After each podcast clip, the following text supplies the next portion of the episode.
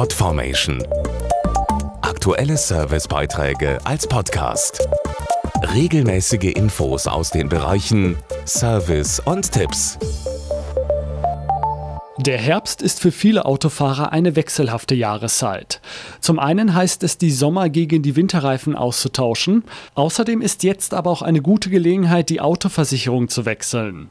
Bis zum Stichtag 30. November ist das problemlos möglich, falls sich ein Anbieter mit günstigeren Preisen oder besserem Angebot findet. Unabhängige Vergleichstests von Autoversicherern finden Sie zum Beispiel in entsprechenden Zeitschriften oder speziellen Internetportalen.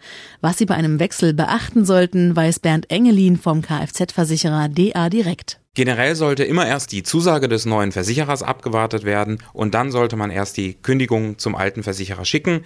Die Kündigung muss am besten per Einschreiben spätestens ein Monat vor Ablauf des Jahres beim alten Versicherer eingegangen sein, das heißt spätestens am 30. November und darauf achten, es gilt da tatsächlich der Eingang des Schreibens und nicht der Poststempel. Mit einem günstigeren Anbieter und dem entsprechenden Wagen lassen sich pro Jahr bis zu einigen hundert Euro sparen. Die genaue Beitragshöhe wird bestimmt vom Wohnort, vom Geschlecht des Fahrers, von der jährlich gefahrenen Kilometerleistung. Nicht zu vergessen natürlich auch der Schadenfreiheitsrabatt. Der wird vom Vorversicherer bestätigt und fließt von den neuen Vertrag mit ein. Bei einem Wechsel sollte allerdings nicht nur der Spargedanke zählen, denn gerade wenn es auf die Leistungen ankommt, wird der Preis schnell zweitrangig. In der Tat gilt auch hier, billig kann im Ernstfall ziemlich teuer werden. Deshalb sollte man ein Auge darauf werfen, ob zum Beispiel Versicherungsleistungen wie die Neuwertentschädigung, der Rabattschutz, eine Versicherung bei Marderbissfolgeschäden oder von Tierschäden inklusive sind. Auch gibt es nützliche Servicegarantien, wie zum Beispiel ein Leihwagenangebot während einer Reparatur. Und schließlich sollte der Versicherer natürlich auch gut zu erreichen sein, am besten rund um die Uhr mit kompetenter und persönlicher Beratung.